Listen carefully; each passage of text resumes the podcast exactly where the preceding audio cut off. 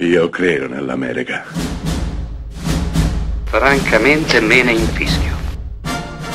Io sono tuo padre. Anna Nishimasa.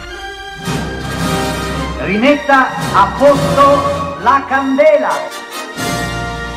Rosa bella.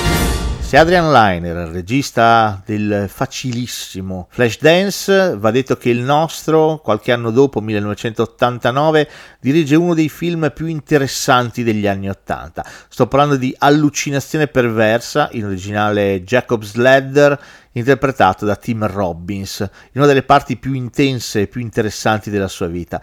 Tim Robbins è un postino, è un postino che cerca di arrivare alla fine della giornata, alla fine delle settimane, alla fine dell'anno e della propria vita con una certa dignità e con una certa sanità mentale. Sì, perché il nostro è un reduce del Vietnam e in Vietnam sono successe cose orribili che ancora oggi lo tormentano. Lo tormentano quei ricordi, quei flash, quelle scene di battaglia cruente e violentissime.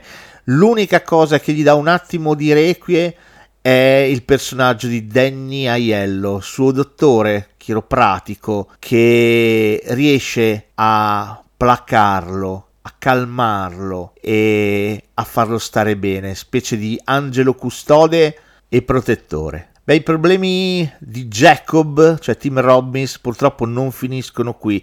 Non c'è solo un problema di stress post-traumatico, il nostro inizia ad avere delle allucinazioni, delle allucinazioni sempre più vivide, sempre più invasive, che gli impediscono di capire la differenza tra realtà e illusione. Cosa c'è alla base di queste allucinazioni? Perché sono sempre più violente, sempre più insistenti ed insistite? Beh, la verità andrà cercata purtroppo proprio in Vietnam. Ovviamente non serve nemmeno dirlo. Tim Robbins, strepitoso, degnaiello, angelico.